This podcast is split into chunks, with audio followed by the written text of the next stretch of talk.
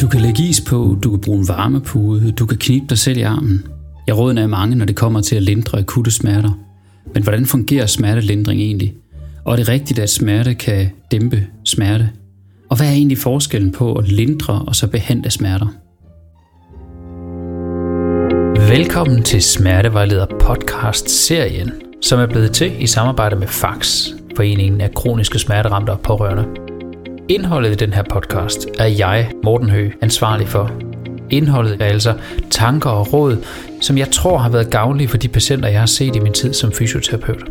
Derfor erstatter indholdet i den her podcast selv sagt heller ikke de lægelige undersøgelser, men den er derimod rettet til dig, der allerede er udredt og som søger viden om, hvordan du kan lære at forstå og kontrollere dine smerter. Velkommen til podcasten.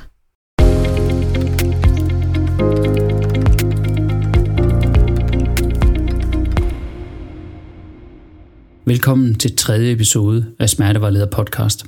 Mit navn er Morten Høgh, og i dag skal vi tale om, hvad videnskaben kan fortælle dig om smertelindring. Du kan måske huske i episode 1, at jeg fortalte, at kroniske smerter er en sygdom, og at den her sygdom er kendetegnet ved, at de smerter, man har, de spænder ben for, hvordan man fungerer kognitivt, socialt og i almindelige hverdagsfunktioner, som f.eks. at gå en tur. På den måde minder øh, kroniske smerter altså om andre kroniske sygdomme, f.eks. sukkersyge, men årsagen til kroniske smerter er ukendt. Dog peger forskning på, at der ikke er én, men rigtig mange faktorer, som spiller ind i, om man får kroniske smerter eller ej. Og de her faktorer, de er sådan ligesom viklet ind i hinanden, så det er svært at sige, hvilken en, der betyder mest, eller hvilken en, man kan behandle på. Det, at kroniske smerter består af rigtig mange faktorer, har også en anden betydning. Nemlig, at det ikke altid er smerterne, der er det største problem. Derimod lader det til, at det er helt almindeligt, at når man har kroniske smerter, så lider man også af en række andre symptomer. Det kan fx være træthed, koncentrationsbesvær eller humørpåvirkninger. Og ligesom der ikke findes én behandling, der virker på alle med kroniske smerter, så er det også forskelligt, hvilke problemer, der påvirker det enkelte individ med kroniske smerter mest. Men som fagperson er det nu alligevel svært at forestille sig, at der findes mennesker med kroniske smerter, som ikke ønsker en eller anden grad af kontrol over smerterne – og det er temaet for den her episode.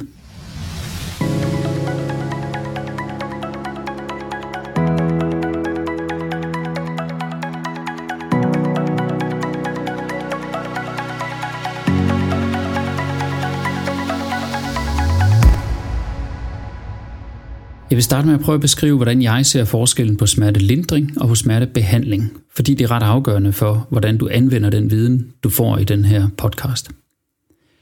Når jeg taler om at behandle smerterne, altså det vi kunne kalde smertebehandling, så hentyder jeg til, at behandling af smerterne i sig selv er målet, og det vil sige, at vellykket behandling betyder, at smerterne efterfølgende forsvinder helt.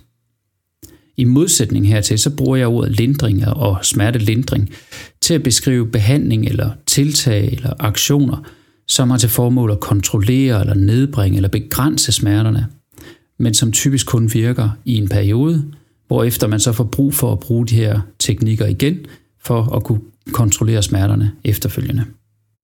Et eksempel på smertebehandling kan være de smerter, som de fleste oplever, når de vågner op efter en operation. Det er smerter, som kommer på grund af operationen, og det at behandle smerterne gør faktisk, at smerterne kan forsvinde. Det gør de i takt med, at kroppen heler eller kommer sig oven på operationen. Så her er der altså tale om, at man behandler smerterne, og at tiden sammen med behandlingen sørger for, at smerterne efterfølgende forsvinder helt. Så man kan sige, at succesfuld smertebehandling efter operationen betyder altså, at smerterne efter operationen forsvinder helt på sigt. Som kontrast hertil, så findes der altså ingen videnskabelig dokumentation for, at der findes nogen som helst behandlinger, der kan få kroniske smerter til at forsvinde helt. Derimod er det meget veldokumenteret, at der findes et utal af behandlingsformer, som kan lindre smerterne på kort sigt og i visse tilfælde på lidt længere sigt også. Smertebehandling er altså behandling af selve årsagen til smerterne, mens smertelindring i højere grad er de tips og tricks, du kan bruge i hverdagen til at kontrollere dine smerter. De teknikker, der virker smertelindrende for dig, kalder jeg nogle gange for din personlige førstehjælpskasse. Fordi det er nogle teknikker, som du kan bruge til at forstyrre smerterne, når de ikke opfører sig, som de bør, eller når de fylder for meget i hverdagen. Måske husker du metaforen om, at smerte kan være som et spædbarn, som jeg gennemgik i episode 2. Og man kan sige, at din værktøjskasse så består af den her top 5, altså af de teknikker og metoder, som du har bedst erfaring med, kan hjælpe dig med at kontrollere dine smerter, hvis de f.eks. blusser op. Du lytter til Smertevejleder podcast, og mit navn det er Morten Høgh.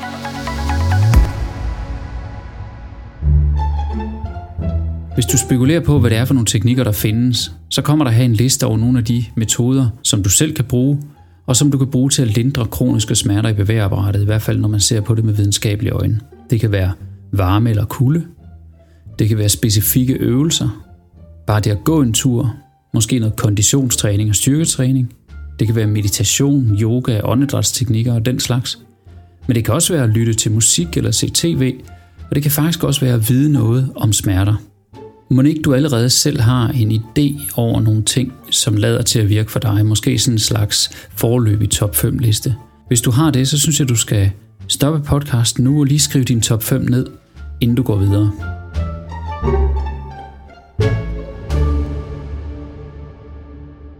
Har du gjort det? Så er vi klar til at gå videre til det første afsnit i den her episode, nemlig det smertelindrende system, som findes i din krop. Forskningen inden for smerte interesserer sig rigtig meget for, hvordan nervesystemet fungerer. Dit nervesystem det er en form for veje, som leder signaler rundt i din krop. Hvis du for eksempel rører noget med en finger, så sender nerverne i fingeren besked via rygmagen, som ligger inde i din rygsøjle, helt op til hjernen. Hjernen består så af millioner af hjerneceller, som også bare er nerveceller, altså som også bare kan sende beskeder. Men i modsætning til, hvad man troede tidligere, så ved vi i dag, at hjernen ikke har sådan nogle centre, der har en specifik opgave. For eksempel findes der ikke noget smertecenter i hjernen, selvom man troede det engang. Det lader derimod til, at den måde hjernen fungerer på er uhyre kompliceret, og de oplevelser vi har, det kan fx være sult, glæde og smerte, det er noget, der involverer hele hjernen og ikke bare enkelte områder af den. Ikke desto mindre, så har nervecellerne i hjernen specialiseret sig i at løse visse opgaver. En af de opgaver, som hjernen eller nogle af hjernens celler har specialiseret sig i at løse, det er at modtage og behandle signaler fra kroppen, når der sker noget nyt eller uventet. Forestil dig for eksempel, at du træder på en legoklods, så vil de signaler, der kommer fra foden, lynhurtigt komme op til hjernen, så du kan reagere hurtigt på det. I episode 2 fortalte jeg om kroppens alarmsystem, men hvad jeg ikke fortalte var, at der faktisk findes en form for reguleringsmekanisme, som gør, at du kan styre både mængden og intensiteten af de her alarmsignaler. Forestil dig, at du træder på en legoklods, men at du samtidig har en varm kop te i hånden. Hvis dit nervesystem ikke var i stand til at koordinere og regulere mængden af signaler, så vil du muligvis komme til at spilde den varme te ud over dig selv og på den måde forværre problemet væsentligt. Men dit nervesystem er indrettet så snedigt, at der faktisk kan blive sendt signaler oppe fra hjernen, som forsøger at koordinere balancen imellem at beskytte både din fod mod legoklodsen og resten af din krop mod den varme te. De her signaler de bliver så sendt fra hjernen og ned til rygmagen, lige der, hvor nervecellerne fra henholdsvis armen og også fra benet eller foden kommer ind. Beskederne fjerner altså ikke smerten i foden, men de begrænser den nok til, at du kan genvinde fodfæste, før du mister kontrol over den skoldhede te i kruset. Smerteforskere som mig selv kalder det her system for descenderende smertemodulation. Det gør vi, fordi descenderende betyder nedadgående, altså vi hensyder til, at signalerne kommer fra hjernen og går ned til rygmagen. Og så fordi, at de her nervebaner kan modulere, altså påvirke eller forandre smerteoplevelsen.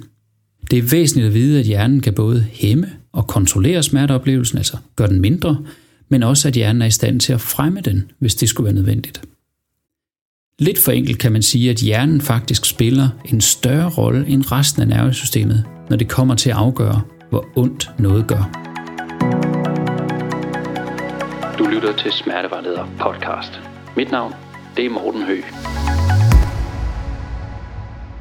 Nu tænker du nok, at det er en metafor, altså noget, der ikke skal tages bogstaveligt, at der findes et beskyttende nervesystem, som sender besked fra hjernen og ned til rygmagen. Men det er faktisk noget, du skal tage bogstaveligt. Der findes rigtige nerveceller, sådan nogle som forskerne kan se, hvis de kigger i et mikroskop.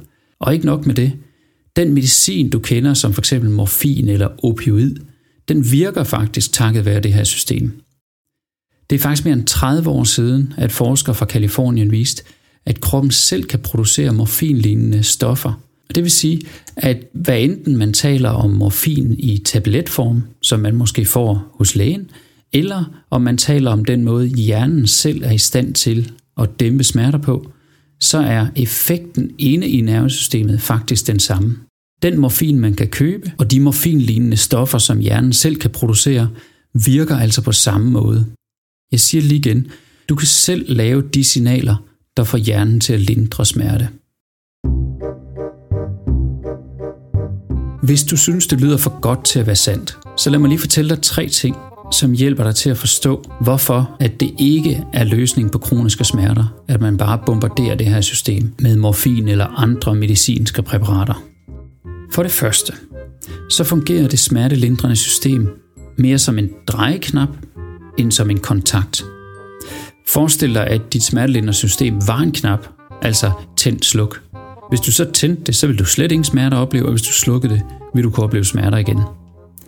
Det vil være godt, hvis vi taler om at kunne lindre smerter helt akut, for eksempel i forbindelse med et brækket ben, men det vil ikke fungere i hverdagen, hvor du hele tiden har brug for at kunne fintune dit system, for netop at kunne nøjes med at registrere, at du træder på en Lego-klods, og måske endda kunne lære af ikke at træde på den igen, så at du kan undgå risikoen for at komme til skade en anden gang. Du har altså med andre ord brug for, at dit smertelindrende system ikke er slukket hele tiden. Så hvis vi nu forestiller os, at det smertelindrende system netop fungerer som en drejeknap med hundredvis af indstillinger, så er vi fra naturens side formentlig indstillet sådan, at vi næsten aldrig kommer under 20 eller over 80, men at vi derimod ligger inde i det øh, midterste spektrum under normale omstændigheder. De øverste og nederste 20% i dit smerteregulerende system kan man altså forestille sig sådan en slags øh, reserve, du kan trække på i ekstraordinære omstændigheder.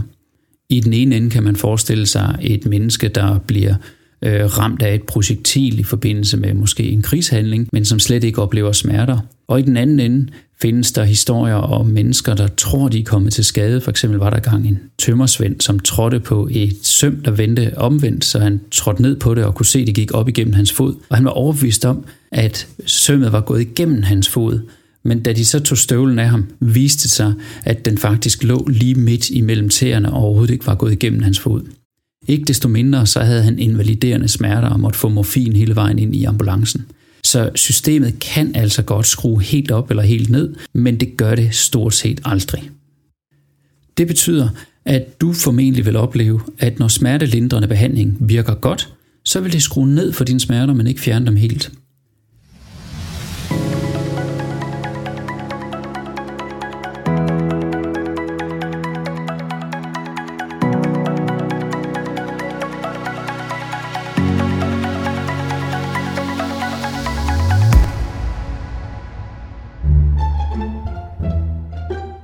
Andet punkt, der er vigtigt at forstå, det er, at din hjerne og hele dit nervesystem er i stand til at lære og huske ting, både på godt og på ondt. Hvis du for eksempel træner dig selv i at bruge dit smertelindrende system, så kan du blive bedre og bedre til at aktivere det. Det snakker jeg lidt mere om senere. Herudover kan du lære dit system at skrue op i nogle situationer og ned i andre. Det er med andre ord muligt for dig at påvirke, hvor godt dit smertelindrende system virker, afhængig af hvilken situation du befinder dig i, og hvor godt du har trænet dig. Forestil dig for eksempel en atlet, som kan nyde godt af, at de kan skrue ned for smerterne, mens de udfører deres idræt, men at deres smertereaktioner i øvrigt er helt normale, hvis de træder på en legoklods. Og det tyder faktisk også på, at det her smertemodulerende system er i stand til at forværre oplevelsen af smerte, afhængig af hvilken situation man er i. Forestil dig for eksempel, at der er en situation, hvor du har haft rigtig ondt, dit nervesystem vil så være i stand til at genkende den her situation, og hver gang du kommer i en tilsvarende situation, så kan den lige skrue en lille smule ned for smertereguleringen, sådan at hvis der sker noget, så vil du have en bedre chance for at kunne reagere hurtigere på det. Det du vil opleve er, at når du befinder dig i de her situationer, så får du mere ondt, end du plejer. En anden bagside af læringsmedaljen, så at sige, for nervesystemet, det er, at medicinsk behandling, for eksempel behandling med morfin eller opioidlignende stoffer, kan være utrolig effektiv til akutte smerter i starten, men gradvist så viser det sig, at de mister deres potens, altså deres evne til at smertelindre, formentlig fordi der sker en form for tilvænding af nervesystemet, sådan at der skal mere og mere stof til, før dit smertelindrende system laver nok til, at du oplever det som værdifuld smertelindring. Du lytter til Smertevejleder podcast, og mit navn det er Morten Høgh.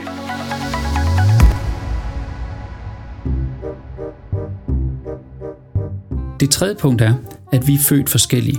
Der er altså nogle mennesker, som har et utroligt velfungerende smertelindrende system, og der er nogen, der har et mindre velfungerende smertelindrende system. Det betyder imidlertid ikke, at det ikke virker hos nogle folk. Blot, at vi er forskellige, og at der er nogle mennesker, der måske har god effekt af en bestemt type behandling, mens andre har af en anden type behandling. Og det understreger en vigtig pointe, nemlig at vi er forskellige, og derfor er det også vigtigt, at målet bliver, at du finder de smertelindrende strategier, der virker bedst præcis for dig. De tre ting, du skal vide om det smertelindrende system, er altså, at det fungerer ikke som en kontakt, men som en drejeknap, at din hjerne kan lære, og at derfor så kan du være bedre eller dårligere til at smerteregulere i bestemte situationer, alt efter hvilke erfaringer du har, og at vi er født forskellige, så derfor er der bare forskel på, hvordan det smertelindrende system virker mellem enkelte individer. God råd til smertelindring. Hvis du har kroniske smerter, så er det vigtigt, at du finder nogle teknikker og nogle strategier, som du kan benytte, hvis og når dine smerter blusser op. For det er nemlig helt normalt, at smerter blusser op og falder ned, selv at de forsvinder i perioder. Hvis du er lige ved at finde ud af, hvordan dine smerter opfører sig, så føles det sikkert som om, at der slet ingen rytme er, og at de bare bliver værre hele tiden. Det er det mindste, hvad jeg har hørt fra rigtig mange patienter gennem årene. I den fase er det vigtigt, at du finder ud af, hvilke værktøjer, der passer til dig, og hvilke du ikke har glæde af. Jeg kan ikke sige det nok, men smertelindring er individuelt. Og hvis du har svært ved at finde ud af, hvad der virker og hvordan du skal afprøve det, så tal med en smertevejleder eller en anden, der kan hjælpe dig. Hvis du har haft kroniske smerter i mange år, så har du formentlig allerede udviklet en top 5 eller en slags førstehjælpskasse, som kan give dig tryghed og følelsen af kontrol og naturlig smertelindring, når dine smerter blusser op. Hvis ikke, så anbefaler jeg, at du får en.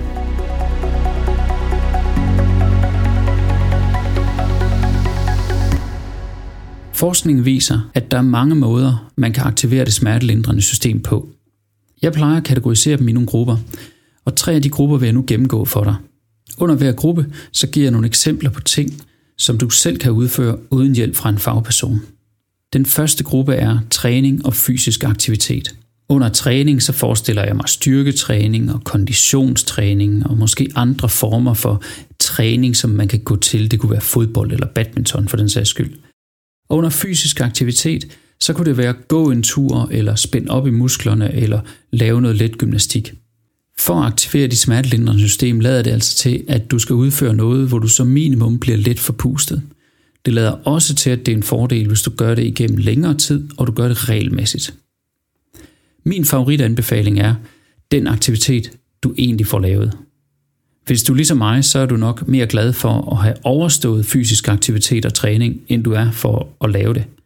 Derfor er min favoritteknik, når det kommer til at være aktiv, altså en gåtur. Fordi det er så nemt. Det er noget, man kan gøre hele tiden, og det eneste, det kræver, er tid. Hvis du forsøger at efterleve Sundhedsstyrelsens anbefalinger for fysisk aktivitet ved for eksempel at gå 10.000 skridt hver dag, så gør du ikke bare noget godt for dit helbred, men så gør du faktisk også noget, der stimulerer og styrker dit smertelindrende system. I episode 4 kommer jeg lidt mere ind på det her emne med fysisk aktivitet og træning. Du lytter til Smertevejleder podcast. Mit navn det er Morten Høgh.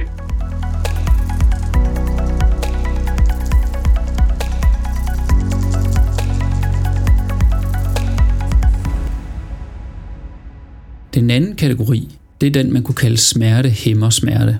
Det er sådan, at mange af de behandlinger, du får for eksempel hos fysioterapeut og kiropraktor, har det til fælles, at de gør en smule ondt. Typisk vil du måske mere beskrive det som ubehageligt. Det kan være, at de trykker på dig, drejer i dig eller trækker i dig. Men det kan faktisk være en del af forklaring på, hvorfor det virker. Altså hvorfor det virker smertelindrende. Det lader nemlig til, at det smertelindrende system aktiveres af ting, der godt kan være lidt ubehagelige. Men som jeg var inde på tidligere, så lader det ikke til, at det at stimulere det smertelindrende system i sig selv behandler kroniske smerter.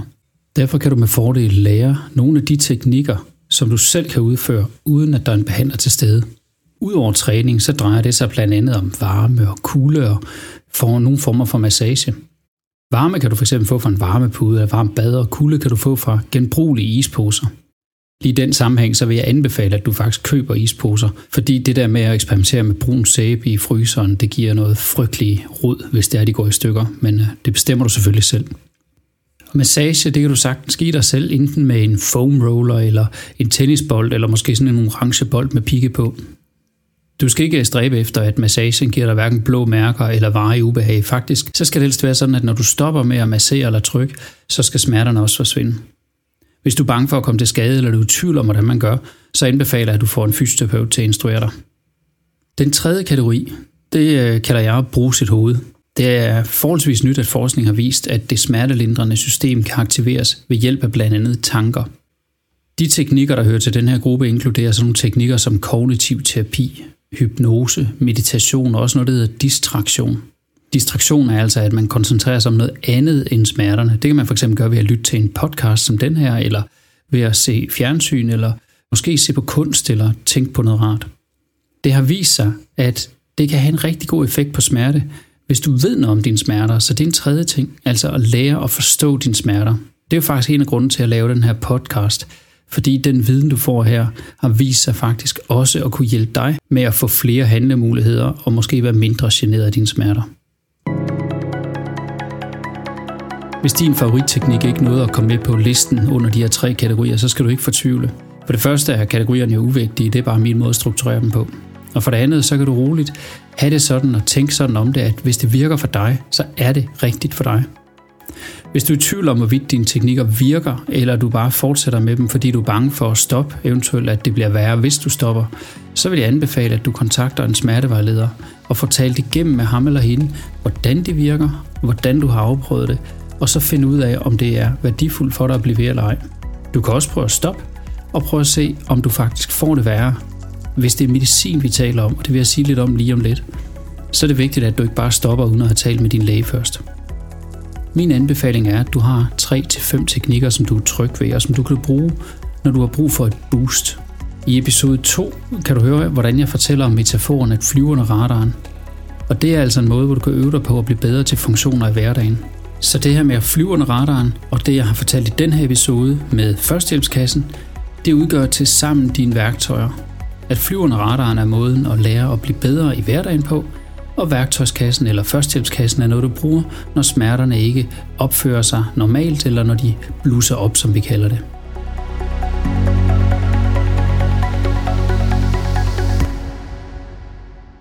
Har ikke nævnt medicinsk behandling, og det skyldes ikke, at jeg ikke kan anbefale medicinsk behandling.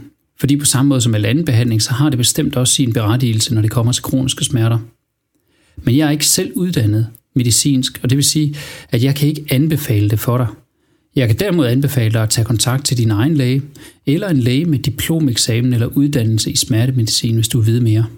Jeg vil slutte den her episode med at sige igen, at du skal huske på, at alle teknikkerne virker forskelligt på forskellige mennesker. Det betyder altså, at selvom det generelt set er sådan, at de fleste af de her teknikker burde have en kortvarig lindrende effekt på alle, så vil du sikkert opleve, at nogle af teknikkerne virker bedre for dig, og at andre ikke gør. Det du skal huske på er altså, at de her teknikker er lindrende, det vil sige, at de virker typisk mens du udnytter dem, og så virker de nogle gange i en periode efterfølgende, måske helt op til et par timer. Det er sådan, de skal virke. Så det, at du for eksempel bruger varme og siger, jamen det hjælper jo kun at have det på, det er faktisk hele formålet med, eller forventet effekt af det at bruge varme, eller kulde, eller motion for den sags skyld. Du kan sammenligne lidt med batteriet i din mobiltelefon. Hvis bare du husker at lade mobiltelefonen op, så fungerer telefonen fint. Sådan er det jo også med de her teknikker. Det er noget, du bliver nødt til at bruge igen og igen. Til gengæld er det sådan, at jo flere gange du bruger de teknikker, der virker for dig, og jo flere positive erfaringer du har med bestemte teknikker, desto lettere bliver det for dig at få den til at virke. Min konklusion er derfor, at det godt kan svare sig at lære de teknikker, som du ønsker at bruge, uden hjælp fra maskiner og terapeuter. Fordi i takt med, at du får rutinen i teknikkerne, så vil du kunne forvente at påvirke dine smerter hurtigere, og du kan samtidig blive fri for at planlægge efter at skulle til behandling flere gange om måneden eller mere. Som altid så modtager jeg gerne forslag og spørgsmål på min mail morten og du kan læse mere på smertevejleder.dk. I næste afsnit, der vil jeg tale om fysisk aktivitet. Er det virkelig løsningen på alle sundhedsproblemer, og hvor lidt kan man egentlig slippe afsted med? Indtil da, ha' det godt, og på genhør i episode 4. Denne podcast er blevet til med støtte fra Patientforeningen Fax, Foreningen af Kroniske Smerteramte og Pårørende. Fax er en landsdækkende patientforening for mennesker med kroniske smerter og deres pårørende. I Fax kan du møde andre smerteramte eller andre pårørende og være en del af det fællesskab, som Fax byder på, med fokus på forståelse, opbakning og på at skabe sociale relationer. Fax tilbyder også hjælp til at få kontrol over livet, selvværdet og livskvaliteten igennem viden om smerter, aktiviteter og socialt samvær. Du kan læse mere om Fax på www.fax.dk. Fax står også bag Smertelinjen, som tilbyder gratis og anonym rådgivning. Du kan tale med forskellige typer af rådgivere, smertesygeplejersker, socialrådgivere, fysioterapeuter og rådgivere med psykologfaglig baggrund, og med mennesker, der selv lever med smerte. Alle rådgiverne arbejder enten selv med smerte eller lever med dem. Derfor har de gode forudsætninger for at forstå netop dig. Så du kan ringe til smertelinjen på telefon 60 13 01 01, det var 60 13 01 01, eller gå ind på hjemmesiden www.smertelinjen.dk.